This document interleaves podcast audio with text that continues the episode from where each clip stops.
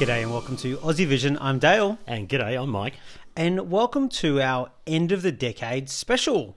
Absolutely, the end of 10 years, Dale, so we thought we'd better run over things and cast our eye over a few things. Exactly. You get to 10 years of Eurovision and there's trends that happen. It's been a very different decade than the 2000s and the 90s. And so I thought it'd be a good idea for us to run over different types of categories and sort of different trends we've seen come out over the 2010s. Absolutely. The end of a decade always marks the end of an era somewhat, doesn't it? So let's have a talk about things. You've broken it down into a few different subjects you want to discuss. Yes. So uh, what are you going to kick us off with? Okay, we're going to start off with the East.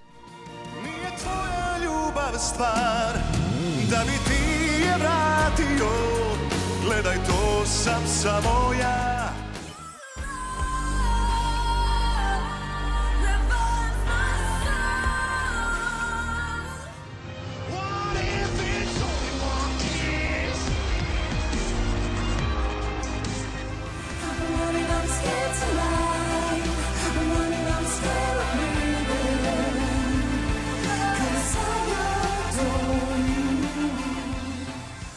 All right, so an interesting subject to start off with. Why did you pick the Eastern Europe for this one? Well, in the 2000s, it was very dominated by the East, to be honest. Um, we had a lot of winners from there. We had six all up from the Baltics, from Russia and Ukraine, and I'm going to chuck Turkey into that group as well because essentially the West look at Turkey as, you know, the East. They're almost in Asia. So six winners that decade. This winner, this decade, we've only had two. So we've only had Ukraine and we also had Azerbaijan. So quite a drop overall for the East. Now, I'm not really quite sure what factor that is that's made that happen. What do you think? Well, I think it could be a few things. I think um, definitely for me, the 2000s was dominated by what I call New Europe. These were these were new countries: Estonia, Latvia, Ukraine, Russia, Serbia. These were all new countries, and they were very much putting Eurovision into almost a soft political thing as well. So they put a lot. I know we're getting heavy now. Oh, wow. deep. Dale. Started off. deep. um, so these were, you know, in fresh young states, and also there was a lot of goodwill towards them as well, in particular for these with these fresh new countries. So also, I think when you look at the 2010s, we marked an era of economic austerity amongst a lot of Europe as well. So a lot of these broadcasters really couldn't throw the money behind what they were possibly doing in the 2000s. Hello, looking at Greece in particular. Yeah, okay, so they came out quite big in the 2000s, wanted to make their mark as a new country. Absolutely. I think that really applies to particularly the good sort of will to the Baltic states early on. I do think there was also maybe the style of music. I mean, you look at what Turkey, I mean, it started off with Sertab and Every Way That I Can. That kind of style, it's very med pop, but very Eastern elements throughout the whole process as well. And that played really well into like Ukraine Wild Dances. That music really disappeared in the 2010s. Also, the staging without an LED, you kind of had very much around a little bit kind of crazy and out Yeah, there. a little bit. And I think the East were much more willing to go down the route than the West, and they were kind of a little bit caught with their pants down. You know, I thought, oh, we could just go out there and looking at you, France, sing a ballad, and everything will be okay. It's like, nah, they're bringing it. They're going full on. Yeah, and it did certainly mark that sort of probably the high camp and the high drama Mm. that Eurovision's probably peaked at was in the 2000s. Yeah. You know, we had singing pirates and all sorts of stuff and monsters with flame throwing guitars, Yeah. etc. So uh, it certainly toned down in the 2010s. Maybe that came with, uh, you know, perhaps a little bit of the uh, different style in music as well that dominated. I reckon. I reckon that's where it's happened with the homogenization of the music that's Mm-hmm. gone on. Hey, the West just probably do the Western style of music better, and we've kind of seen some of those nations. Thinking like a Serbia, think it's in the Balkans, um, really sort of to, and the Baltics as well. They've done well, but you know, not as good as they did in the 2000s. No, definitely not. It's certainly the uh, Empire Strikes Back as far as Western Europe goes. Indeed, it's actually interesting. Eight of the winners this decade have all come from old school um, countries, all the ones from the 70s and beforehand. Israel is the latest edition of those um, eight winners. So we've certainly gone back um, in time there a little bit with the winners. Definitely.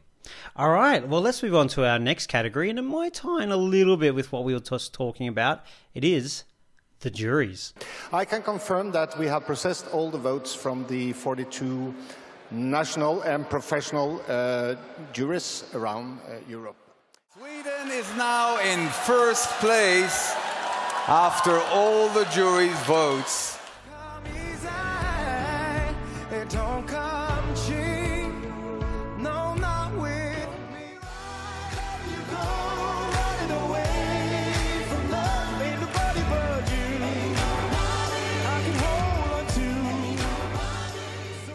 So reintroduced back in 2009, uh, back to probably stop the arms race of what was getting a little bit crazy with Eurovision and mm. perhaps wasn't seen as the most serious music contest. Try and give it a bit more musical credence. Mm. So do you think the juries have actually achieved that, Dale? Oh, you'd have to say they have. I mean, have they, or as the music kind of followed the juries, or the juries picked the music? Mm. If you got juries in mind, you're going to start probably going towards that style of music, and maybe you're going to shy away from the out there and the crazy because it ain't going to get a big jury score. Um, but also, I think music uh, taste changed very much so. And throughout most of the first half of the decade, uh, the jury and the televote agreed the whole time. 2010, 2011, 2012, 13, and 14. Jury televote loved each other. Okay, cool. So pretty much the winner was in both. Um, yes, indeed. 2015 is where it changed. So Sweden won the jury vote, but only finished third in the televote. But, you know, that's not too bad. And then Australia, obviously, famously won the jury vote, but didn't win the contest. We also saw that in 2018 and 2019 with Cesar, Nobody But You, and also this year, North Macedonia, Tamara Todevska with Proud. So we've seen a real change in what the juries are loving compared to the televote. and that's only really happened in the last five years. We've seen a kind of split there. What, what do you reckon's going on? I mean, obviously, with the reading of the points, we see it very clearly. But obviously, uh, back before that happened, it was you know there was still could be oppos- opposites there. Look, I mean, the juries are still kind of getting it right. The ones that are winning, uh, or the ones that are doing fairly well in the televote, generally are towards the top of the jury vote. What about Norway this year? They were down, I think, around 14th or 15th, and, you know, they win the televote. Well, sorry, I hate to say it, I'm kind of on the jury side with this one. you know, look, it's going to be the way it is. I mean, it's all about, for me, the makeup of the juries, the criteria that the juries are given, and there's still very question marks about it. There's obviously still bias going on in the juries. Hmm. Like one he has to look at Armenia and Azerbaijan to see that's happening. So, look. As much as I, I'm a big fan of the juries, I think they need to be there.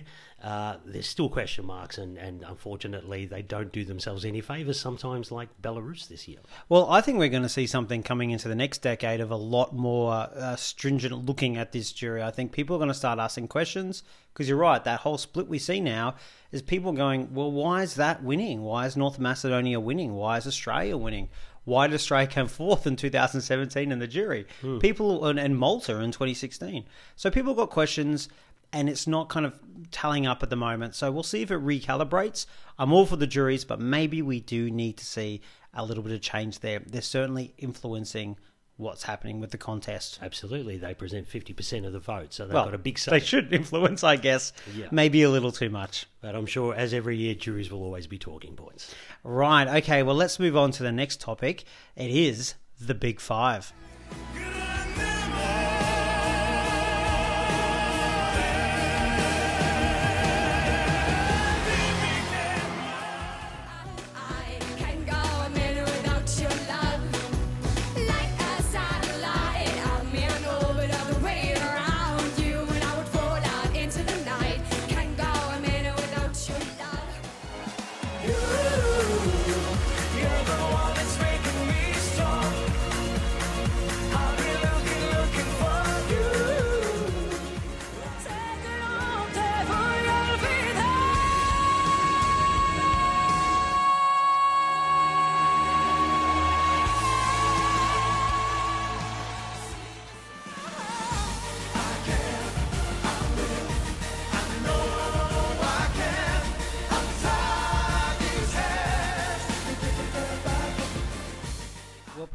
The biggest thing out of the Big Five for this decade was the reintroduction of Italy. Yeah, thank God. Otherwise, I'd be an absolute mess, really. Oh, that's a bit harsh. no, look, Italy's been a breath of fresh air when it comes to the uh, big countries there, consistently delivering quality, consistently delivering results. That must be the envy of the others. Oh god, yeah. I mean, they've been unlucky not to win. Two seconds, a couple of thirds. Um, really close this year with Soldi. Grande Amore won the televote. Um, and obviously, we also had Francesco Gabbani, who was a massive favourite, and maybe the staging wasn't pulled off there. But overall, great decade for Italy. They have just nailed it every year. And even when a song's not great, I'm looking at you, 2018, they still manage to kind of come in the top five. I don't know what they're doing. Yeah, you look, you kind of feel like they're building for a win, aren't they? It's got to be coming shortly for Italy. One, one would imagine. Look, maybe it's got to do with their selection process through Sanremo. Perhaps uh, Sanremo is is delivering them the artists that can deliver the results. Well, yeah, they go through that process. I mean, they bring great music.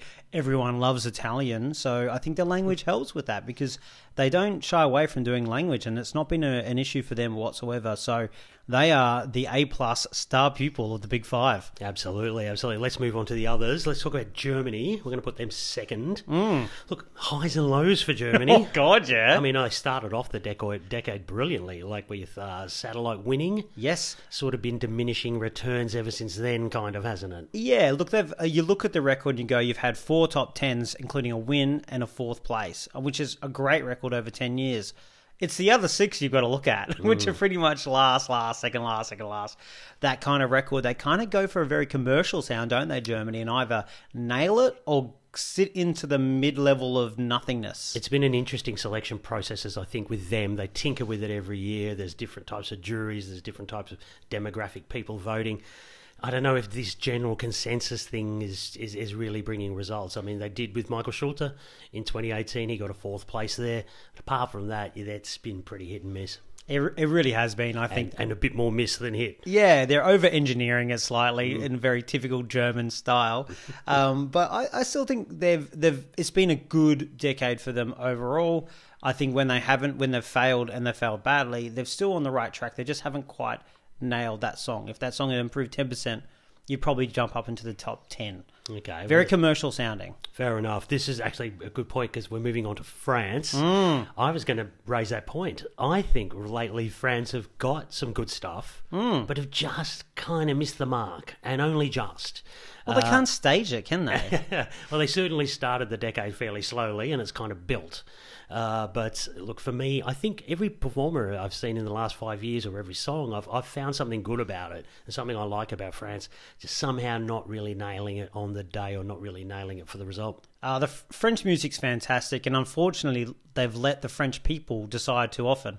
Because when they do, they go for something just a, probably a little bit too much for their domestic market and not for the European market. The song that's second or third is all, often the one that you actually should send. It's, it's a song to represent them, though, Dale. So I, you know, if the domestic people like it, go for it. They want to win. They want to win. so you've seen a move away from them from a national final for that very reason. We mm-hmm. saw Amir come in 2016 and get their best result in sixth place. They had dropped down to last with Twin Twin, which was robbed, which is an amazing song, but I understand it wasn't quality. Last, even was, last was too good. even though it's a great song.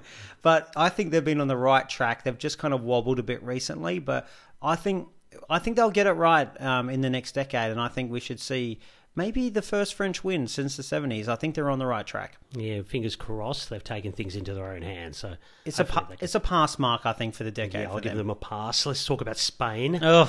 it's not that bad. Again, we have a country that just constant tinkering with the process and probably I feel second guessing themselves sometimes. Do we go full Spanish? Do we try and pull back and go a bit more sort of homogenized Western?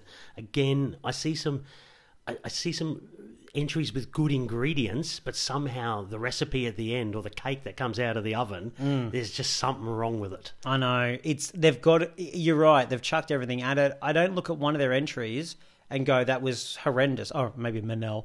Um, but I mean, other than that, I'll even, go- I'll even that was a, bat. I will go into bat and say it's, the Manel staging suited the song. it was So- a commercial song. Yeah, so I thought they got the staging right. They just had the wrong song from the start. That Yeah. was all. but they've sent some really good Spanish stuff. They the over the top stuff from um, Edurne 2015. Mm-hmm. That was uh, that was amazing. Uh, even Lavender was fantastic, but they tinkered too much, like over and engineered the staging. And unfortunately, last year they kind of got done from using Operacion Triunfo, which was like a whole romance thing, and Lo Malo could have gone and done better, but maybe it wouldn't have. Maybe it would have come 24th as well. Yeah, only a couple of ten place, tenth places being the best for them this year, uh, this decade. Two lots of tenths. I mean, Quédate Conmigo living on with the fandom. Probably didn't live on on the night though. It doesn't. There's lots of 20th places. They've had five in a row outside the top 20. So I don't know where to go for Spain, but Yeah. overall, it's it's been a failure for them. It And hasn't been a good decade. Unfortunately, neither did Spain, to be honest. know. Well, anyway, they've taken things into their own hands. It's an internal selection. They'll get to pick everything that goes on this year. So let's see if they can turn it around. All right, well, let's go to the, the dunce of the big five. And unfortunately, it's the United Kingdom. Oof. Oh, yeah, look, I mean, you can start us off on this one, Dale. I don't know Well, where to go. you know, I did live in there in the 2000s, and I thought that was not great for them. And then, wow, the 2010s was even worse. They were a big um, proponent of having the juries come back, and they've actually had a worse average ranking since the juries have come back. So you can't blame Europe and the neighbouring voting there. Oh, they always blame somebody. Dale, don't worry. It's always something. It's Iraq. It's Yeah. Brexit. It's well, uh, mad cow disease. Something. Essentially, something. essentially, they just haven't sent good entries, and they started getting on the right track. Children the Universe was good. I think from 2016 onwards, they were really trying with Joe and Jake, with Lucy Jones, um, and then they kind of have come off a little bit again recently, not quite there. Uh, they just have gone down the safe route, like let's not come last is almost their mantra, but they managed to do it twice. And when you try not to come last, You come Yeah, last. pretty much. Look, the highlight of the uh, decade for them's pretty much been blue.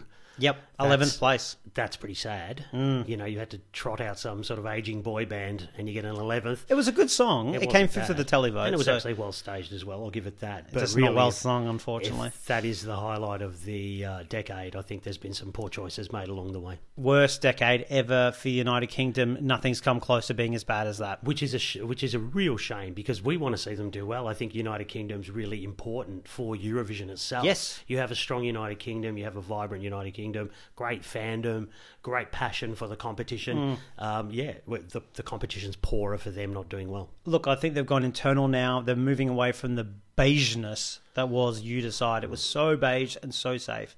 So hopefully they're going to pick something with a bit of a risk. Why not? You've got nothing to lose. Bring on the 2020s because they should forget all about the 2010s. It's pretty much bottomed out, hasn't it? So let's see where they can. It's only way is up. it can't get worse. pretty much. So I guess the next thing we want to talk about, and it always defines a decade, let's talk about staging.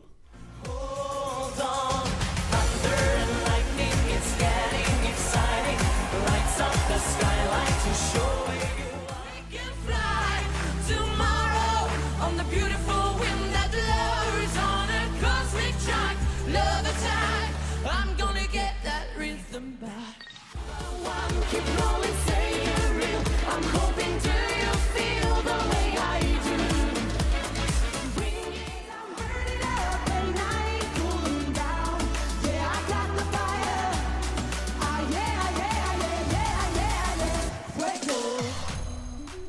Well, again, I think this is similar to the East conversation we had earlier. We had the 2000s full of choreography, props, costumes, everything out there, and we've gone full LED this decade pretty much for the entire time. Only a couple of comp- uh, contests didn't have an LED, and it's really dominated how um, people have used it. I agree. I mean, obviously, there's a technological part of it that goes with it, and I'm sure there's an economic part of it. Rather than mm. have seven dancers or six people on stage, you can have a one performer and some LEDs and be still quite effective. I mean, obviously, it was taken to another level with Måns win in 2015, and I think that was a real turning point. That is when we started to see performers interacting with the LEDs Yep. rather than just having images or slogans or things put up behind you. So we've seen it really take another level, and I think it's got another level to come. even if it's something on the beat and they just wave their arms and something happens and the LEDs in the background, like that little stuff, you're right, came after Måns' um, uh, performance. I think, you know, you had simple things like Conchita with the wings coming out, the big fire Exactly. wings. Yep. Perfectly done, but again, not overly dramatic. But even then, it was use of lights. I think about Sanna and Undo, and that was just done so well, even though it wasn't an LED use. It was just something much more technical rather than you could watch it a live theater. It felt from it went from a theater show almost to the TV event that it is. Absolutely, and it's about what comes through on the television screen. Mm. We've also seen superimposed things coming through on TV screens with, you know, think of Eleni Foureira, etc. Mm. Uh, and um, Holograms. absolutely, we had the holograms, particularly popular in 2016. They were, yes, indeed. But the more this becomes uh, technologically advanced and what we can get over the screen, we'll see more and more coming up with the staging. I think it matters so much when it comes down to a song can be great and it can just live and die on that staging. I think far more than it used to. I think songs can really elevate. Yeah. Uh, maybe five positions back in the past. Now it's you can come from a non-qualifier and at the top ten. Thinking even like My Lucky Day, which is a really interesting one because the one year we didn't have LEDs, we kind of had revert we reverted to the 2000s. We had a quirky song win with Toy. We had choreography come back in a big way with Fuego, and something like DoReDoS with My Lucky Day would never have flown in any other years. Yeah. But they were inventive because they had to be without um, LEDs. Absolutely. You don't want to see this become a technological arms race Mm. in any way, but at the same token, uh, you know, you can't be uh, ignored that technology is going to keep going forward and forward, and it's probably only going to get bigger and better as far as uh, augmented reality, etc., goes. And let's be honest, it makes a better show. Every Oh, time sure. there's been an LED, it's been a better show. It, it- it's the songs, but you know what? You need that staging. It makes such a big difference. Yeah, and you still can't go past some good old lights and a good singer at the same time. And you know what? A good old pyro curtain, Dale. Oh, I think the pyro curtains are done. Yeah, it's done, people. Stop it, stop it. But and I have to say, I'm sorry, Sergei Lazarev is easily the best staging of the decade, probably, hands down. I will pay that. I'll definitely pay that. All right, let's move on away from staging. And the next topic we're going to talk about is language.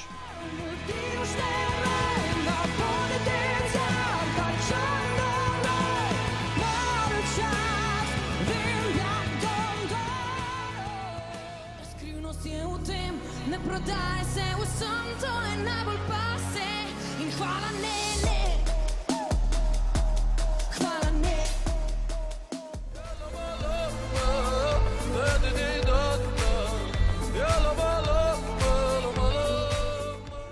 fazer planos do que virá depois. O meu coração pode amar pelos dois. Right, well, in the 2000s, we had one winner in, in uh, foreign language other than English. And this decade, we had one as well with Amar Pelos Dois. However, 1944 has to get a bit of a Guernsey here too, since it was sung in some Tatar as Yes. well. So we've had two kind of winners there.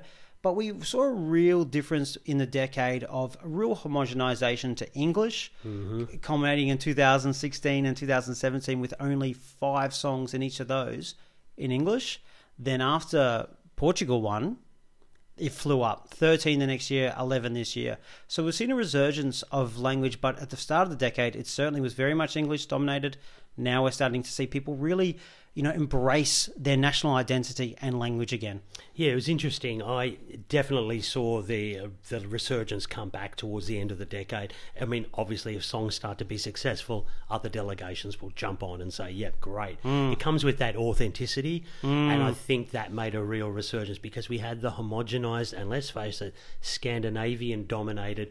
Probably mm, early part of that decade, Yeah. probably from 2011 to 2014, they was very much Scandinavian songwriters, Scandinavian uh, music, uh, anything that was in English. Thought you could get some votes if you sing in English. Some countries still do it. yeah they do But uh, we're seeing this resurgence to nativism. Mm. Look, is it a part of maybe an inward-looking Europe?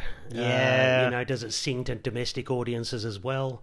Uh, we are seeing probably more of a, a, a turn towards that politically in Europe. So maybe that's had a bit of an effect on the Eurovision Song Contest as well. I think also people watch Eurovision not just because they they want to see these other countries, these other cultures, and we don't hear the music of a lot of these cultures mm-hmm. often.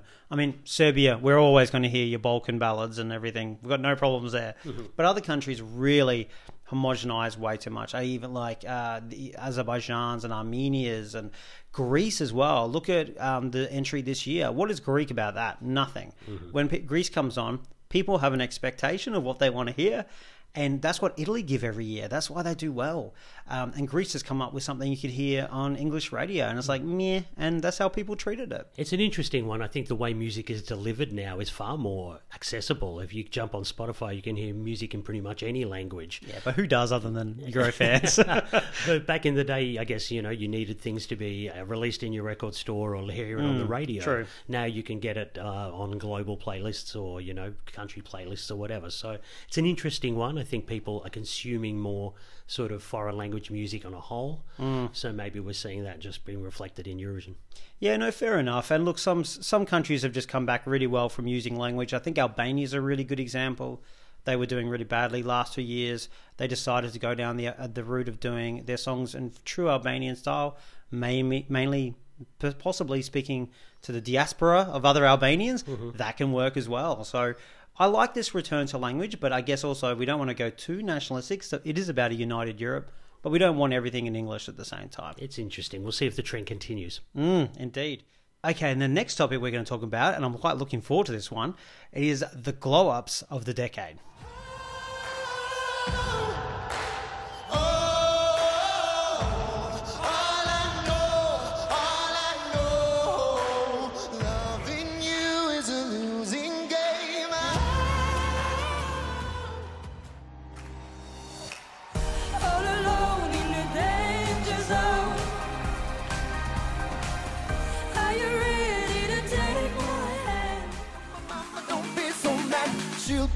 Will lose the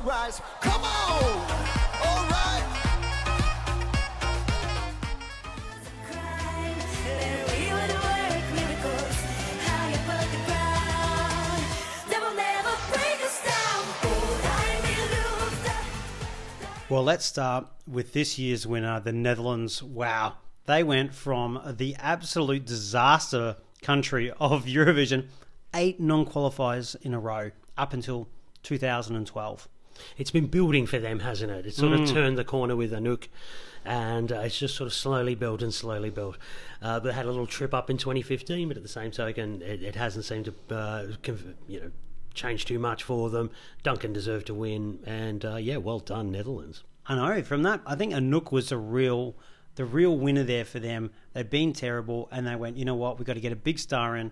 And she set the the right track, just as you mentioned there. They built and built, and bammo, they've got their first victory in 44 years. I'm so pleased for the Dutch, and it just goes to show you can be a disaster. Look at the UK, like you Yeah. can be really bad, and you can come back. And you've got the right music, and you've got the money behind it. You can win Eurovision out of the blue. Definitely, definitely. One of the other countries we want to talk about, Belgium. Hmm. That's been a big decade for Belgium. Consistent performers. I think, again, you probably say they were one of the weakest nations out there. Yeah, they had five non qualifiers in a row in the 2000s before Tom Dice with Me and My Guitar. Oh, God. He was the kind of Anouk for them in 2010. I know it's not your cup of tea, Not at all. but you know what? It did set them on the right track because afterwards they had some really good results. Yeah, you're looking at Loic um, with Blanche. Blanche. Uh, they've had some fantastic uh, performances this Oh, decade. and Australia's favourite. What's the pressure? exactly. Did Yeah. very, very well. So Belgium, I mean, you know, probably fought, tailed off a little bit the last couple of years. Indeed. But I mean, that's probably a good thing to make them look uh, at what they're doing and, and reassess. Yeah, totally. It's not like they haven't had bad songs. They've they've had good songs. They maybe not nailed the staging recently, but overall, definitely a massive improvement for Belgium and for Netherlands this decade. The other one I wanted to talk about was Moldova. I mean, Moldova have been quite the little mini powerhouse this decade. For a tiny country, they've made the the final six out of the ten times, hmm. and five of those times have made the top twelve, including a third place with Hey Mama in 2017. Sunstroke Project have really just made a name for Moldova. They've been amazing. I, I think they've done so well. We worked out per GDP, they're actually the best country in Eurovision this decade. It's pretty technical, isn't it? I know, I, yeah, true, true. Look, I've said, and anyone who's listened to us, I'm sometimes not a fan of Brand Moldova and their wackiness, but you have to pay them their respect. They have done very, very well with the results for such a small country. And for a country that doesn't have a lot of resources, Mm. uh, look, you know, there's something about their quirk, there's something about the Moldovanness that Europe go for. So, hey, you know, keep going with it. They've found a national identity, whether it being the court jesters of Eurovision is their national identity or not. But when they go for that very kind of homogenized sound, as we've talked about before, This year, I'm thinking even our glorious Lidia Isac, they just don't do well. They Yeah. do well with that type of um, Eastern gypsy almost sounding music. It's it's great for them. Well, something that's got that um, Moldovan twist to it as well. Mm. All right, I guess we should talk about Bulgaria. Yes. They were one of the big hitters come the middle of the decade, and they kind of came from nowhere, really. They Mm. were just one of the non performers really out there. So, a country that I think threw some resources behind it and threw a bit of technical talent behind it as well. Yeah, totally. I mean, also they they, they were te- they were terrible. they were really not good. And then- Apologies to all our Bulgarian I mean, listeners. it's true. Let's be honest. Um, they held, they hosted Junior Eurovision. Actually, from that point is when they got really good. Yeah. they obviously were invested into it. 2016, "If Love Was a Crime," great song, top mm-hmm. five. Came come second the following year. Yeah. and really go, went for it with Bones. And I think they've done the wrong right thing. City year out, and I think outside of Australia and maybe Italy and Russia. Uh, Bulgaria, the other country really gunning for a win. We're all desperate. all, the four of us are the desperate countries, and they want that win just as much as we do. Yeah, we'll see how they go next year. I'm going to throw one, one more in there, Dale. Czech Republic, another Mm. one I think came out of the wilderness. Couple uh, got a top ten result with uh. Uh, also a couple of finals finally for them. Yeah, exactly. So um, seem to be on the right track. So well done, Czech Republic. Because Yeah. I thought they were probably bowing out if they didn't get a good result. They were almost going to go down the Slovakia road, and now they've become a, a bit of a little medium-sized hitter there, actually. Yeah. And just one little one, I have to chuck this in: San Marino. Um, for a tiny little country, they've made the final twice. We have to we have to acknowledge Valentina Monetta. You know, she got there first, and then obviously we had Serhat this year, who got their best ever result in 19th. They are the size of like Bunbury, which is a Okay, tiny yeah. town in Western Australia here, in, and they've managed to get two finals. Uh, it's a great result for such a little nation. I love them competing. Yeah, good on them. Punching above their weight. Indeed. All right, let's move on to the next category, and it is the LGBTIQ plusness of Eurovision.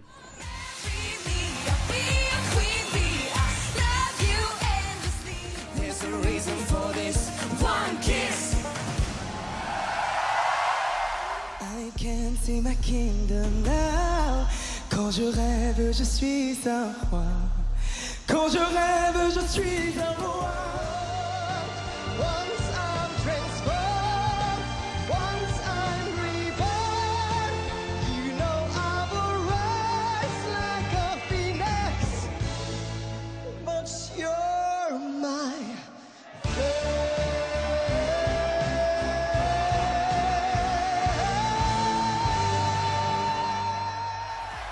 You know who you are.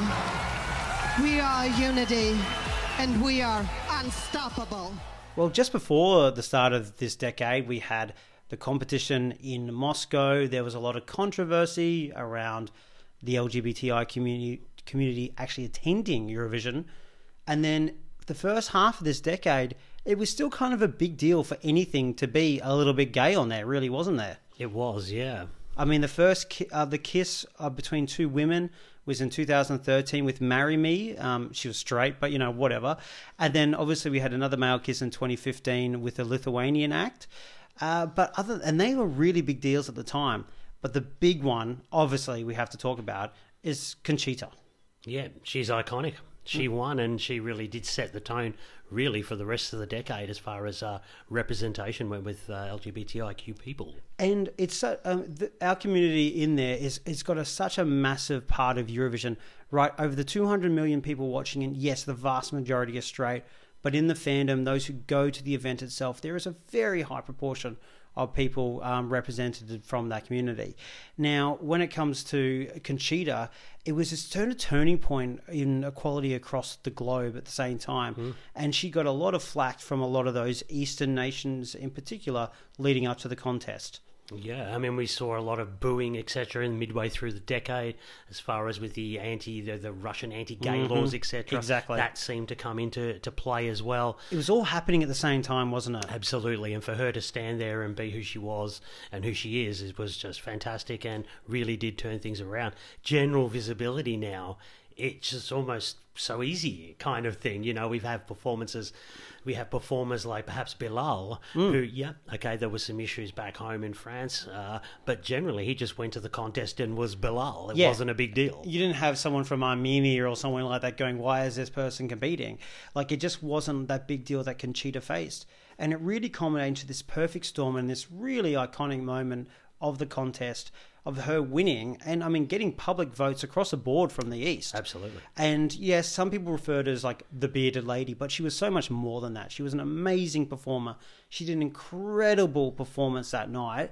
And even though Undo was probably both of our favorites, when you watched that night, you wanted her to win. It was a special moment, probably the, the, the almost the moment of the decade, I would say. Yeah, so um, she did turn things around very, very much so. And after that, I mean, we've had them, you know, come in uh, d- dozens of the of the that have come through. We've had Douwe Bob in 2016, wasn't even an issue. Duncan Laurence this year, he won uh, as an out bisexual man, and it was barely mentioned. Yeah, I wouldn't have even known. Exactly. So that's what is wonderful about the contest that actually we've got to that stage now where it doesn't matter.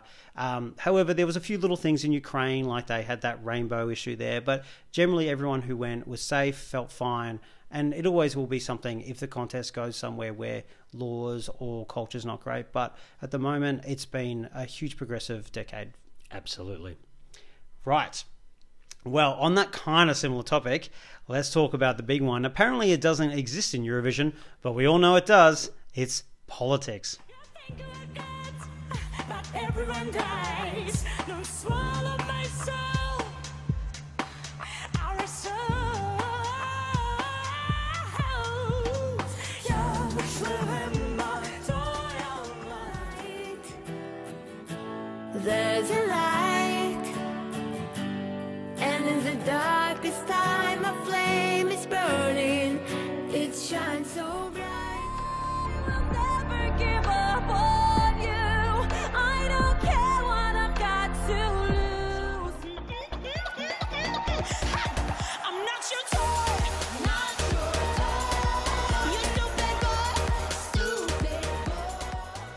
Well, politics, whether it be uh, overt or subvert, is always underneath the surface at Eurovision. However, this uh, decade it seemed to have come to the fore more than ever. I'm not going to point any fingers. There seemed to be one kind of major player in it. Oh, maybe two with the one same issue? Exactly. Look, Russia and Ukraine dominated the uh, the decade when it came to politics. Uh, 2016, obviously, the Ukrainian win was steeped in politics, even though it wasn't supposed to be. Yes. Uh, we saw Russia, you know, uh, just boycott 2017 and not go. That spilt over into even Vidbir this year. Uh, so, I mean, it's just, it's had a bit of a shadow over the last sort of half of the decade, really. Well, it's been the major conflict in Europe during the entire time. Um, depending how you look at it, Crimea has been invaded or it has been reclaimed, and the people have chosen whatever way you want to look at it. There's conflict. There's armed conflict there happening I as mean, we speak. We have an active war in the Donbass region, so Exactly. you know. So of course that is going to spill over into things like Eurovision. And you're right, 2016 is where it all sort of came to the fore because you had Jamala singing a song about um, something that happened in 1944 in Crimea, um, but apparently wasn't political, but obviously it was. Um, but anyway, we've let that go. And and then obviously from that point on, it just kind of spilled into everything. Particularly now, uh, Ukrainian artists can't have, uh, can't perform in Russia, or they will be banned. And obviously, the Russian performer couldn't go to Ukraine, and it was just an absolute mess at that point. and it'll probably still continue to be a mess. One would imagine, Dale, going forward. Do you think there's been a? Do you think Russia has suffered because of their actions in Europe in the voting at any point? Oh, for sure, definitely, definitely. There is an, an anti-Russian sentiment. I mean, they introduced anti-booing technology. I don't even know what that is, Dale, but apparently it had to be introduced because of the Russian performers being booed openly. I mean, you know, let's it's. I'm not pro-Russia, anti-Russia, or anything like that, but I mean, obviously, it's affecting their results. One would imagine. Look, it goes both ways. There's also a lot of pro-Russian sentiment in some of these other nations who give Russia probably higher than usual scores, and there's other lower than usual scores. Whether that evens out, I'm not sure. I think perhaps, um, you know, a million voice is very unlucky not to win. Sergei Lazarev very unlucky not to win. If they were from another country, who knows? But you know, a bit rich of Russia sending out an everyone out in all white singing a peace song in 2015 and expecting that to be authentic and to fly with people. Yeah, particularly when Ukraine didn't compete that year because of they couldn't afford it. Yes. Uh, yeah. Look, I mean, it's it's it's messy as politics always is. So. And I don't think it's the last that we're going to run into this issue. Goodness me. No, no, no, it's not going to be. I guess there was some other ones under the surface as well. Armenia, Azerbaijan Oh. seem to have their running conflict over their disputed territory. We saw a flag from Iveta in 2016. Mm-hmm. Yes. That got a bit of a rap over the knuckles. And of course, you have the juries from both nations putting the others last virtually, or they were, and now they hide it by trying to say 24th, 22nd, 23rd. Absolutely. Just like, we're not really putting them last, but we know that they both vote each other down um, very much so. Yeah, they won't be getting the 8, 10, or 12 from either other, that's for sure. I guess other ones that's been uh, around all all uh, decade has been Brexit, or since probably the mid of the decade, sorry. Yeah. Oh, God. I mean, has it affected things, Dale? Oh, look, I- will say that I think Lucy Jones was probably a little bit harshly treated in 2017, but I don't think it would have got that much higher. You might be talking two or three positions.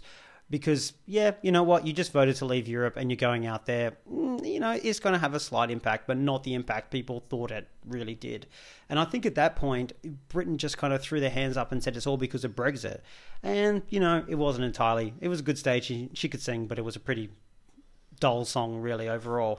so I mean that's just what happens if you, if you don't set out the great stuff. But I think it's probably affected the UK more than it's affected everybody else. I think they have this view that everyone hates them now because of it, and so therefore, what's the point in trying?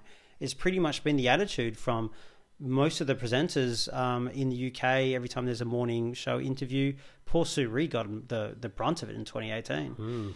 It's an interesting one, isn't it? I agree with you. I think it affects them more internally than it actually does externally. Um, you know, I think a lot of people, and I know Australians, if you like it and you see it on the stage, you'll vote for it, no matter who it is. Um, I mean, that probably sounds a little naive, but yeah, that's kind of the way it works. Well, coming into another country like that, hello Israel. I mean, there's boycotts left, right, and centre without Eurovision. They managed to win. If you got a good enough song, you will. And obviously, the politics played into that with with Israel this year. There was a lot of calls for boycotts. Uh, artists were hit, fans were hit. Everyone was being like told, if you don't boycott, boycott it, you're against the Palestinian people. There was a real orchestrated um, movement, wasn't there? And I know Kate, for example, here in Australia, got a lot, uh, a lot of correspondence uh, and stuff directed towards her about uh, Yep. boycotting. Well, anyway, Yep. each Look, to fair their play. own. Each, to each their own. yeah. Each their own. But you know, if people don't want to boycott, that's okay as well. Mm-hmm. Doesn't mean you don't support the cause. But yeah, politics always, always in part of Eurovision, whether the EBU, EBU like it or not. Okay, let's move on to our penultimate uh, category, and our conversation is going to be on Australia. Hello, Australia calling. Can we sing at the Eurovision Song Contest? No, you can't. You're not a part of Europe. Tough act to follow. Oh, baby, tonight's so good. Forget tomorrow. We can do tonight again. Keep calling, calling.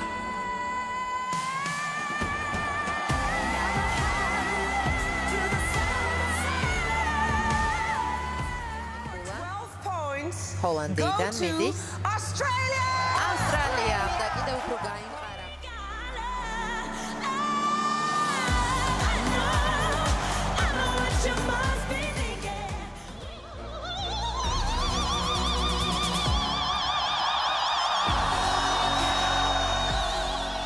Well, this decade was when Australia just truly fell in love with the competition.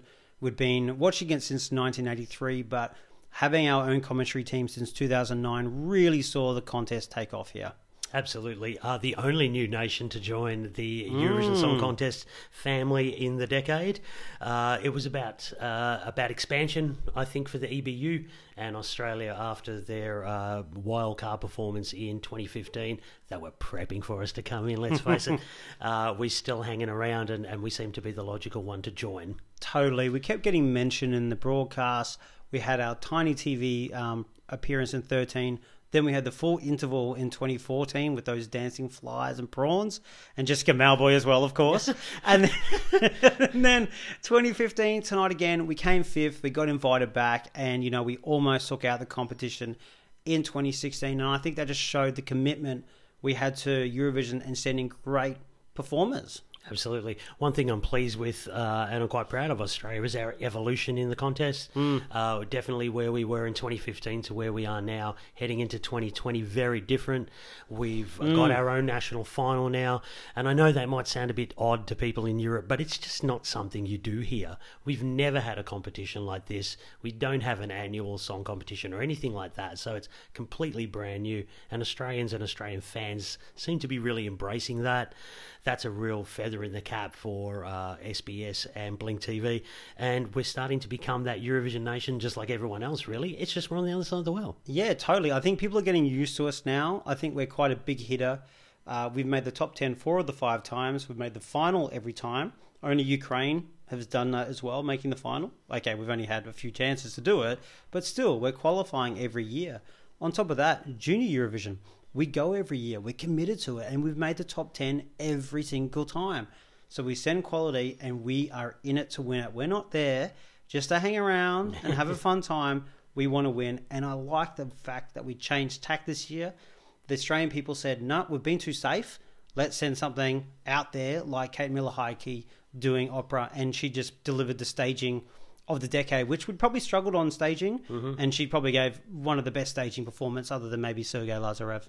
Absolutely. Um, a, a terrific moment for Australia, I think, and exciting to see what we can produce in the future. Um, yeah, who knows? Who knows? So, but uh, we're definitely added something to the competition, definitely. Totally, and so many Australians are travelling over there now. I think everyone I know has got so much more into Eurovision. The day we were announced as competing, I will never forget that. It is a very special place in my heart that we compete there now, and I would love to see us win. And I think we can do it next decade. Oh, let's hope so. Oh, we- if- hope so. Well, we're there until 2023 at this point. I so- know TikTok. So we better uh, we better get a move on. We better, we better. Right, okay, well, let's move on to the biggest story of the decade, and it really was Sweden and Scandinavia.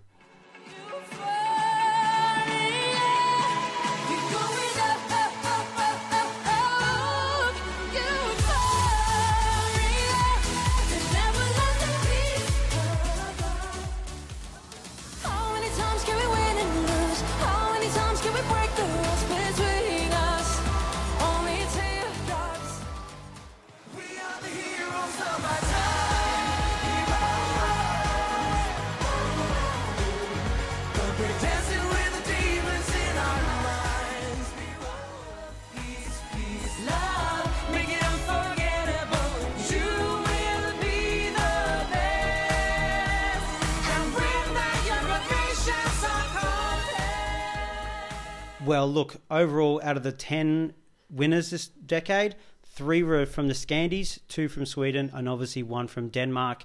Sweden had seven top five results out of 10 of 10 contests. Incredible.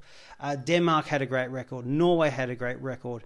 So many Swedish songwriters. Everything sounded like it was from Scandinavia. it really was their decade, wasn't it? Well, it was for a few years. Pretty much everything was from Scandinavia. Look, it's probably um, added to the homogenisation of the contest in the early part of the decade, but their influence can't be denied. Scotland really is the pop music factory, and it took over Eurovision for a few years there. Um, look, it's Melodifestivalen is an amazing conveyor belt of uh, artists and performances, and you know you can't argue with what seven top fives out of ten years. That is quite amazing. Oh, look, Sweden didn't have a great last decade. They really didn't. And they started this one off with their first non qualifier with Anna Bergendahl, but they've just gone on to just smash it out every year. It really, to me, peaked in 2016. I think the first half was all about Sweden and obviously Denmark doing quite well as well as Norway. But they hosted probably the best contest of the decade. They showed us how it was done with Petra and Måns. Um, they managed to come fifth with that terrible song, but that was after two wins in such a small amount of time.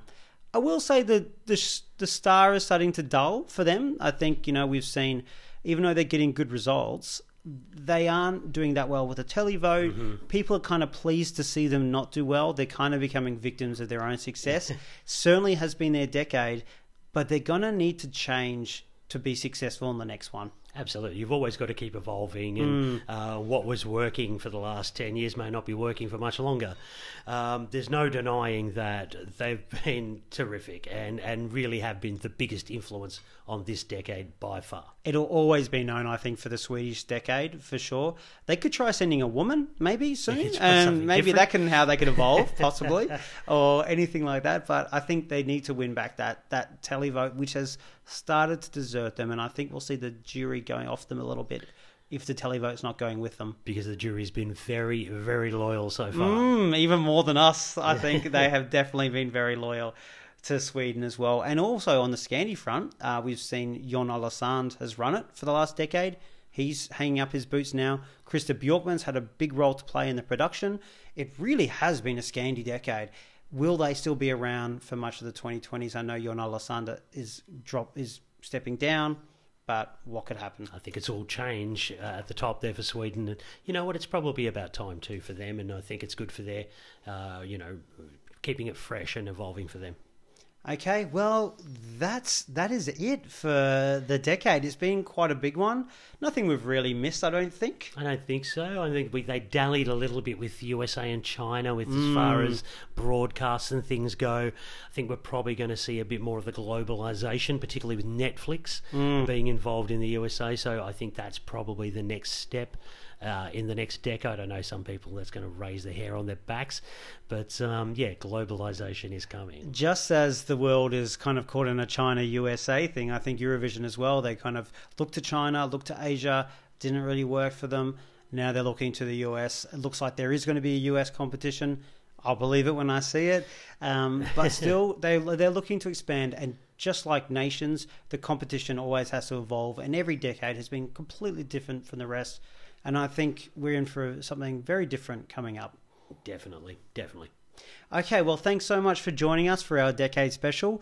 Um, you can join us for our weekly for Eurovision 2020 season in the build up to Rotterdam.